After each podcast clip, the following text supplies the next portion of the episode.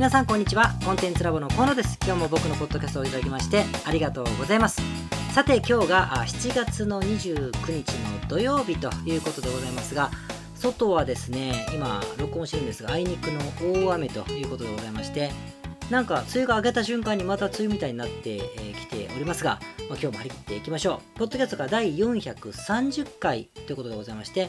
今日のタイトルは思いに共感してくれる外注さんを雇うと会社が破滅する理由というね、ちょっと仰々しいタイトルにしましたが、人の話を今日はしたいと思っております。でその後であの例によってですね、雑談としてアメリカの渡航期でまたちょっとあのその時のトピックをお話をして、最後に僕の近況という流れでいきたいと思いますので、ぜひお時間のある方は最後までお聞きください。じゃあ早速ですが、今日のトピックの方からいきましょう。思いに共感してくれる外注さんを雇うと会社が破滅するという、まあ、おどろおどろしいタイトルで、えー、ございますが、今日はねちょっとですね、僕自身の人格というか、冷たい人だなぁと、ハートがない人だなぁと思われてしまうようなあトピックになってるかもしれませんが、どうしても話しておきたいなと思ったので、えー、ネタにしてみました。でさて皆さんがね、例えばですが、ブライダルフォトツアーの仕事をしているとします。ブライダルフォト、まあ、ブライダルコーディネートでもいいですけどね、結婚式関係のサービスをしているとしましょうか。で、人手が足りなくなりました。で、カスタマーサポート業務をせめて外注しようというふうに思ったとしますよね。はたまた、ヨガのリトリートのサービスを提供しているとします。で、ヨガのリトリートをしているんだけど、お客様がもう増えてきて人手が足りなくなりました。で、会場の確保とかですね、参加者とのコミュニケーションなんかのためにアシスタント業務をしてくれる人を外注しようとしたとします。こういう時あなただったらどういう人を雇いたいですか？なんか取ってつけたみたいなセリフですけどね、どうでしょうか。で、当然のごとくですね、ブライダルの仕事をしてもらうわけだし、将来ブライダルコーディネーターとして自分の代わりにも活動してもらおうと思っている思いたいでしょ。で、そういうことを視野に入れればですね、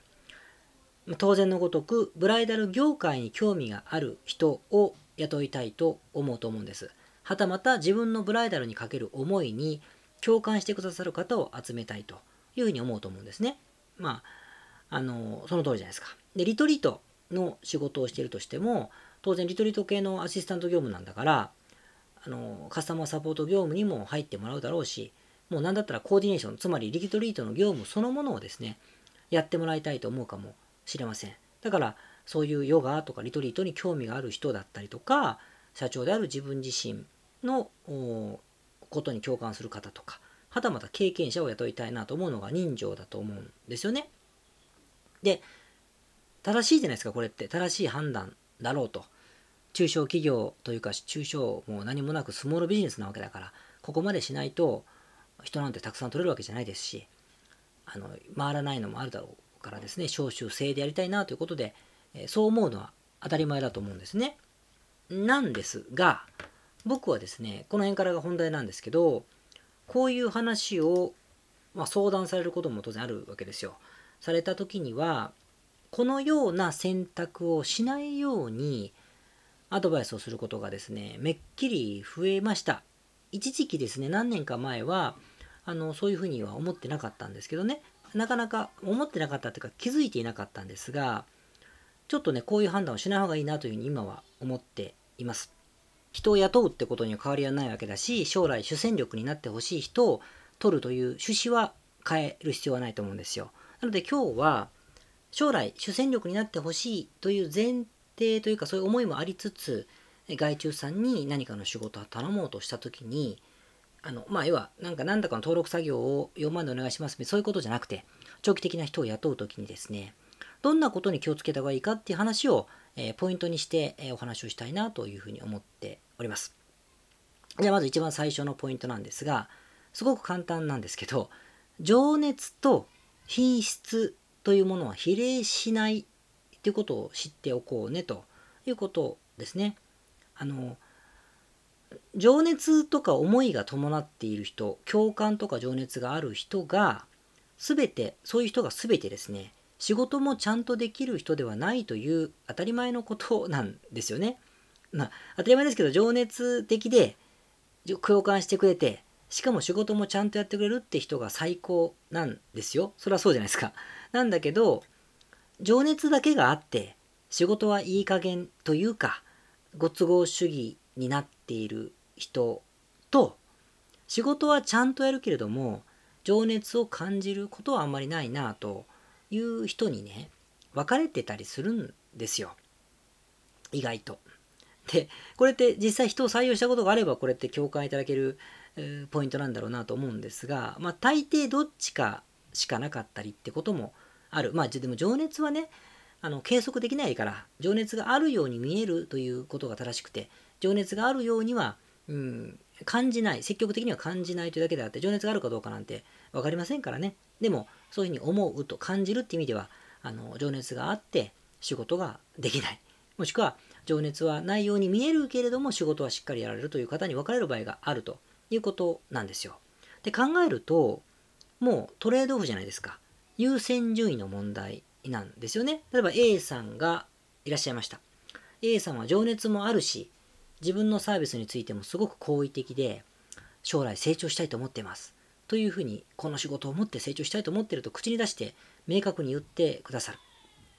でなんですよ。なんですが仕事についてはこれはできるけどこれはできないかもしれませんとかね、もしくは作業はこれはできませんとかこれはやれませんとか、もしくは作業は結構遅い、そして連絡があつかない、例えばあのなんだろうな、お仕事のことを言ってもレスポンスが遅いとか来ないとかってことがよくあるとします。で B さん、一方で B さんは仕事は必ずやり遂げてくれるし期限も守ってくれます。で基本全ての要求に分かりましたとイエスで答えて、えー、分かりましたか分かりましたか分かんないけど、とにかくイエスで答えてくれて淡々とこなしてくださると。だけど表面的には熱のこもったおべんちゃらは言ってくださるわけじゃないし、夢を語ってくれるわけでもない、情熱があるようにはつまり見えないのだということだとしますよね。ですよね。でも外注さんというのはもともと思い出せば仕事を全うしてくれる人を探しているわけで当たり前ですけど、ってことは B さんに依頼するのが論理的な考え方ですよね。ですよね。でしつこいけどあの情熱と仕事のクエリティが両方両立していて納期も守ってくれてという人がいれば一番いいんだけど、あのなんつうのかな、仕事のクオリティというのは納期を守るとか物覚えが一般的だったりとか連絡はいつでもつくという程度の当たり前の話を僕は今していましてね。で考えているとあのそれともちろん情熱が伴えばいいんだけど、あの情熱は数値化できないんです。さっきも言った通りだからあの結局数値化できないとすると別のことで当てはめていくしかなくて、ちゃんと納期を守るとか言ったことははい分かりましたと言ってくれる、連絡がまめに取れる、仕事をしっかりやり遂げる、休むときは休むというみたいな当たり前のことですけど、そういうですね当たり前のことを当たり前に仕事をちゃんといわゆるしてくれる人というのは人というのは情熱がなければそんなことできないと思うんです。僕は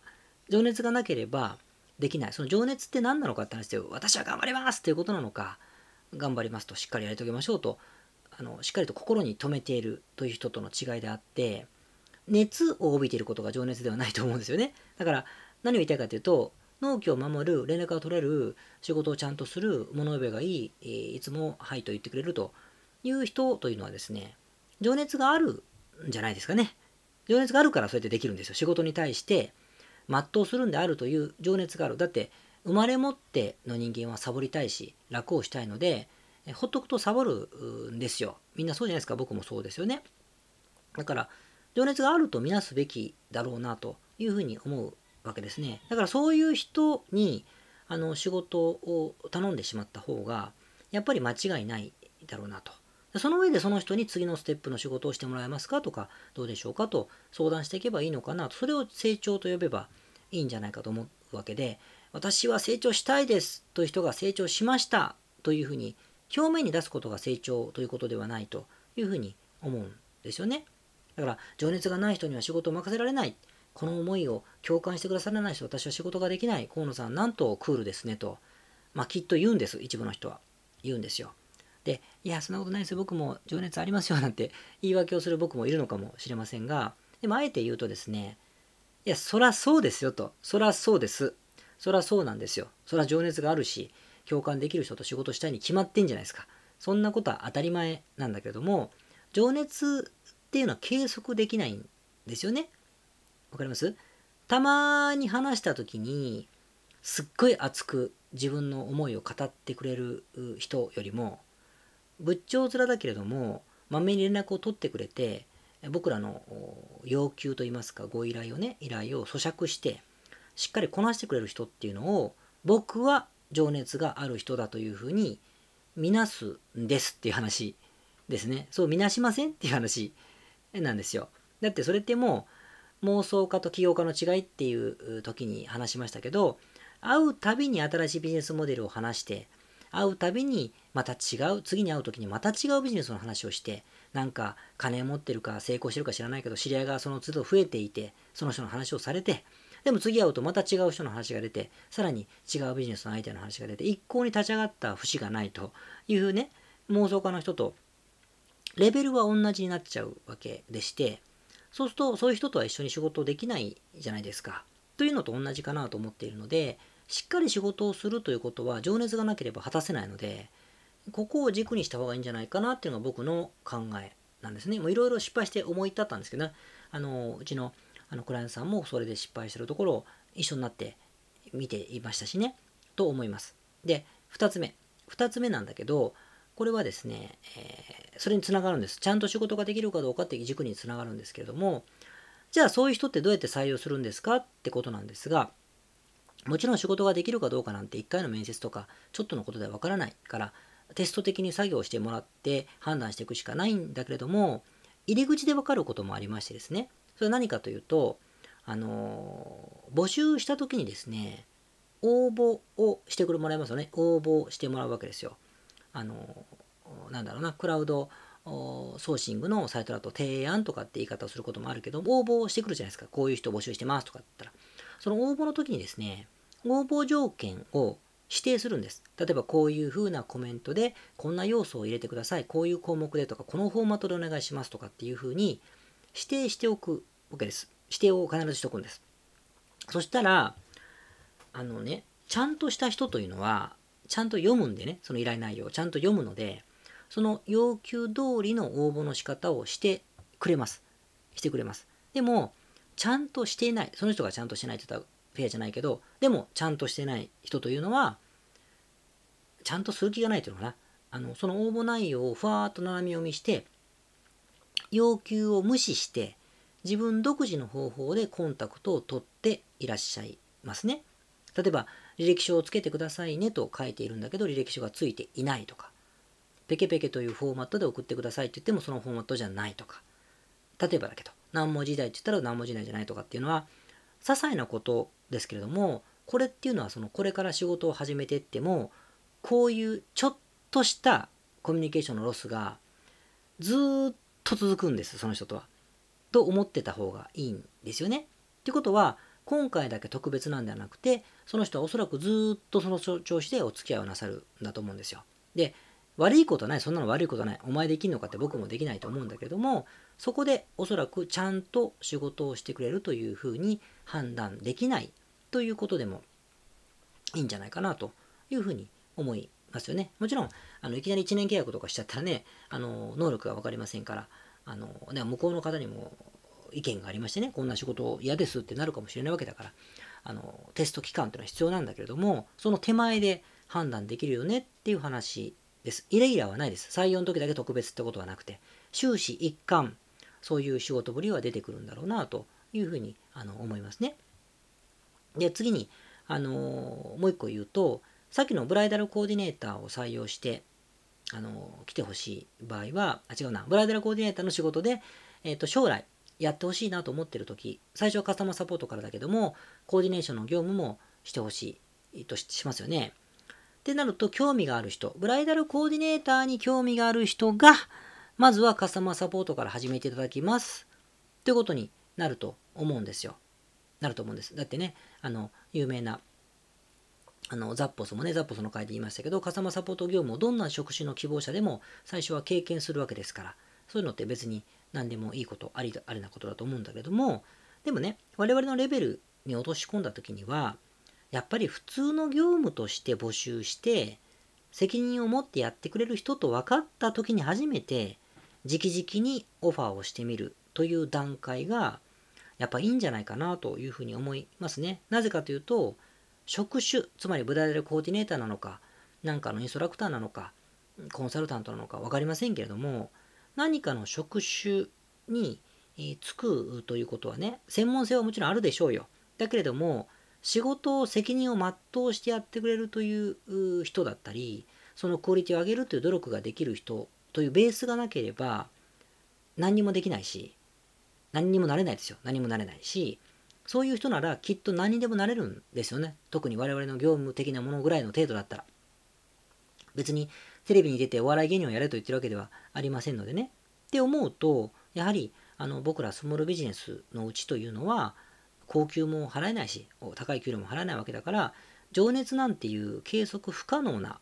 こうパラメーターをですね、えー、設けちゃうと、結構邪魔なだけになるんじゃないかなというふうに思います。仕事は仕事なんでね、重要なのはちゃんとやることなんですよね。あとは社、社長が決めるんですから、ほとんどは。ですから、その滞りなく自分が決めて責任を持って、えー、判断したこと、それが正しくないことかもしれない、失敗することかもしれないが、とにかく決めたことを滞りなくやってくれるという人じゃなければですね、やっぱり動くもんが動かないわけですよね。これをちょっと気に留めてもらった方がいいんじゃないかなというふうに今日は思いました。まあ、今日たまたま今日別のね、クライアントさんとそういう話をしたのもあるし、あのー、トピックとして挙げたんですが、まあ、皆さんいかがでございましょうか。まあ、もちろん、あのー、すごく情熱があって仕事もできる人と出会えば、あなたはラッキーだと思うんですが、あのー、なかなかないから言ってるだけなんですよね。というのが今日のトピックでございました。じゃあ次です。次がアメリカ渡航期ですね。そろそろもう一月経ちましたから、今週ぐらいでもうアメリカの話は終わろうかなと思いますけれども、今週は仕事でも何でもないかもしれませんが、あのアメリカでね、僕、今回、あのハワイ、ハワイじゃない、失礼しました。海外によく行くののね、楽しみはもちろんいろんなことが楽しくて行ってるんですが、あのやっぱサーフィンを世界中でしたいなというふうに思って僕はもともと会社を辞めてますんで、辞めたっていうか起業してるんで、そういうこともあってですね、やっぱサーフィンができる旅というのはね、最高に興奮するんですよ。で、セミナーを挟んで、喉があの出なくなったとか言ってるくせに、セミナーを挟んでですね、結構連日ですね、サーフィンが朝一番することができてですね、すごく楽しかったです。なぜかというと、あのご紹介しておくと、現地のね、ロサンゼルスで、あの、コンサルティング会社というか、あのマーケティング支援とか営業支援の会社をしているミツさんという方が、あのゼロはちろくって会社をね、経営されてるんですが、ミツさんって方があの現地にいてですね、僕昔からご縁があって、まあ、ご本人がサーファーなので、いろんな場所で日本とかハワイとか、あのロサンゼルスでね、サーフィンにあのご一緒してるんですよ。で、今回もあのいてくれたので、一緒にサーフィンできてですね、あのおかげで連日サーフィンができてですね、よかったです。いつもあの千葉でサーフィンしてるんですけど、千葉と違ってやっぱりロサンゼルスの名前はパワーがあるんですよね。で、たまたま天気が、あの、サイズがあって、波のサイズもあってですね、とても楽しめました。で、サーフィンって実は波に乗ってる時は当然、あの、面白いんだけど、波待ちしてる時間も長いんですよね。その時に、今回はね、なんと、イルカの可愛い親子がね、あの、手の届く場所にチャプチャプいましてですね、それ眺めながら、あの、べちゃくちゃ喋ってですね、波待ちなんかして、すごい最高のひとときでしたね。だから意外とサーフィンって、なんか乗ってばっかりいてね、あのー、なんつうの、マラソンしてるみたいなイメージかもしれませんが、波の待ちつってね、あの、沖で、あのー、波を待ってる間に、その仲間と一緒にペチャクチャペチャクチャしょうもない話をしてですね、で、乗ったら乗ったらヒューヒュー言ってみたいなこともまた最高に楽しいんですよ。で、そういうことがやっぱり経験できるんで、一人でね、海外行って一人でサーフィンしてれば、ひゃく倍面白いなというので、えー、印象深い旅に僕はなりましたね。で、そうそう、で、話変わるんですが、で、その時思ったんですけど、話してたんですけど、イルカを見て僕は興奮しましたよ。だけど、千葉の海にもね、実はイルカっているんです。あの、イルカ科の動物なんだけど、スナメリって知ってますか？スナメリ。小さいイルカ、小イルカっていうふうに呼ばれてるらしいんだけど、確かにイルカなんです。哺乳類だし。で、スナメリっていうのは、結構見るんです。僕ら千葉でサーフィンしてる人は見たことあると思いますけど、見るんですよ。結構近くに。お、スナメリだとかってみんな言ってるんですよね。だけど、最高だったね、スナメリ見てっていうことを言う人を見たことはないんですよね。この差ってなんですかねと思ってて、で、僕が思ったんだけど、多分ね、名前なんですよ。スナメリって、みたいなことで、可愛いんですよ、見た目は。なのに、みんな感動してないから、これがね、スナイルカとかっていう名前だったり、なんだろうな、えー、コイルカとかね、ペケペケイルカみたいな、あの、暴走イルカとかっていう名前だ、暴走じゃダメか、スナイルカとかって名前だったら、ちょっと違ったんじゃないかなと思ってですね、なんか、ブランディングしてもらえなくてかわいそうと思って、その生物学者の人も、なんかもうちょっと、なんかもうちょっとあったんじゃないのと思ってですね、多分だからハワイのイルカとかも、なんだろう、ベテ、ベテゲテ、ベテゲテとかって名前だったら、あんな人気出たんですかねと思いながら、あのー、まあ、笑ってたという話ですね。ということで、スナメリ頑張れということでございます。はい、なんちゃら本ですね。ということで、えっと、来週からはまた違う話をしていきたいと思いますので、アメリカはそんなところであの楽しかったよということで締めくくりたいと思って、えー、おります。あとはですね、僕の近況か。まあ僕のことはどうでもいいんですけど、えー、夏休みに入りましてですね、子供たちが、あの、カブトムシを取りに行ってくれと言われているので、行ってきますという話をしたと思うんです、先週。で、近所の山なんですよ。期待はしなかったけれども、取れる取れるっていう噂なので、えー、行ってきました。で、早朝に行って、明るくなってから行ってですね、まあ土の下に埋まってないかなという、夜行性だからカブトムシは、埋まってないかなというチェックもしつつ、クヌギの木で樹液がチャプチャプ出ているところをチェックしましてね、よん、ごほんチェックしまして、まあ、その日は取れなかったんですよ。だけど、別途、その、その日かな、その日だ、その日の夜にですね、あの、懐中電灯を持って、虫よけもしてですね、もう僕、暗いとこ怖いんですけど、真っ暗な山にですね、行ってきたんですよ。これは取れるぞと思って行ってきたんですけど、なんとですね、カナブンしかいなくて、全く見つからなかったんですね。で、下も掘ったんですけど、いなくて、ダメでした。でね、すっげえ帰ってからがっかりされたんですけど、僕の言い訳はですね、多分近所の山で噂されてるじゃないですか。で、カブトムシってろくがつちゅうじゅんぐらいから、あのー、さなぎから、まあ、成虫になるんですよね。で、いうのがあって、僕が行ったのでしちがつこうはんなんですよ。だからね、もう取られたんじゃないかと思って、乱獲されたというか、結構近所の、あのー、美容室の方とかがね、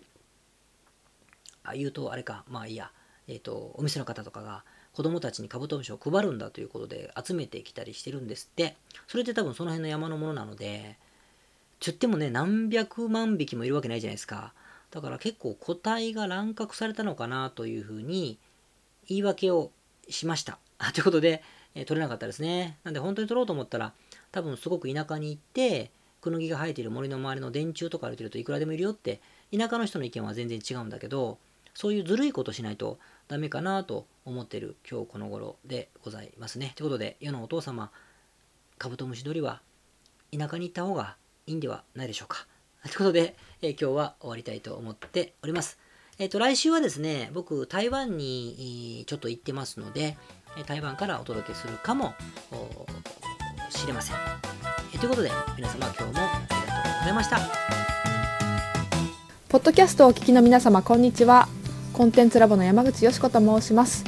普段はサンフランシスコに住んでおります。いつもご視聴どうもありがとうございます。お聞きの日本の方、海外の方、起業で制約に縛られない自由なライフスタイルを実現したいと思いませんか？今日はそんなリスナーの方へお知らせとお願いがありまして、最後にお邪魔させていただいています。ひとつめはコンテンツラボのコンサルティングサービスについてです。番組でもホストの河野がよくメンバーさんと呼ばせていただいていますので、ご存知の方も多いかもしれませんね。起業前の人にはビジネスプランを一緒に考えることから始まり、起業後の方なら集客、組織化、異業種展開、お金の残し方、または望むライフスタイルの実現まで、実際の電話やメールでのコンサルティングのほか、学べる仕組み、世界中日本人の日本人の日本人同士とつながれる仕組みを取り入れたコンサルティング、コーチング、コミュニティがすべて入ったサービスです。私たちのクライアントさんはななわりが海外在住者さんで、さんわりが日本の方です。これから起業したい方、すでに起業している方、成長期に入られている方、とても刺激的にご一緒させていただいています。皆さんそのコストに必ず驚かれるのですが、わずかスポーツジムくらいの費用でお受けいただけるコンサルティングサービスです。日本の人で海外関係なく、日本でのビジネスを考えている方も多いのでご安心ください。よく聞かれるのですが、日本の人で海外関係なく日本でのビジネスを考えている方も多いのでご安心ください。起業前、起業後、日本、海外関わらず、もっと成長するために支援や刺激的な仲間とつながりたいとお考えならおすすめです。ご興味のある方にまずは本当のコンサルティングを経験していただこうと、無料相談をお受けしています。無料相談ではコンサルティングサービスと同じ時間室でお話をさせていただいています。ご希望の方はコンテンツラボと検索して無料相談よりお申し込みください。解決の糸口になればいいなと思っております。お話できるのを楽しみにしています。これからもポッドキャストをお楽しみください。ありがとうございました。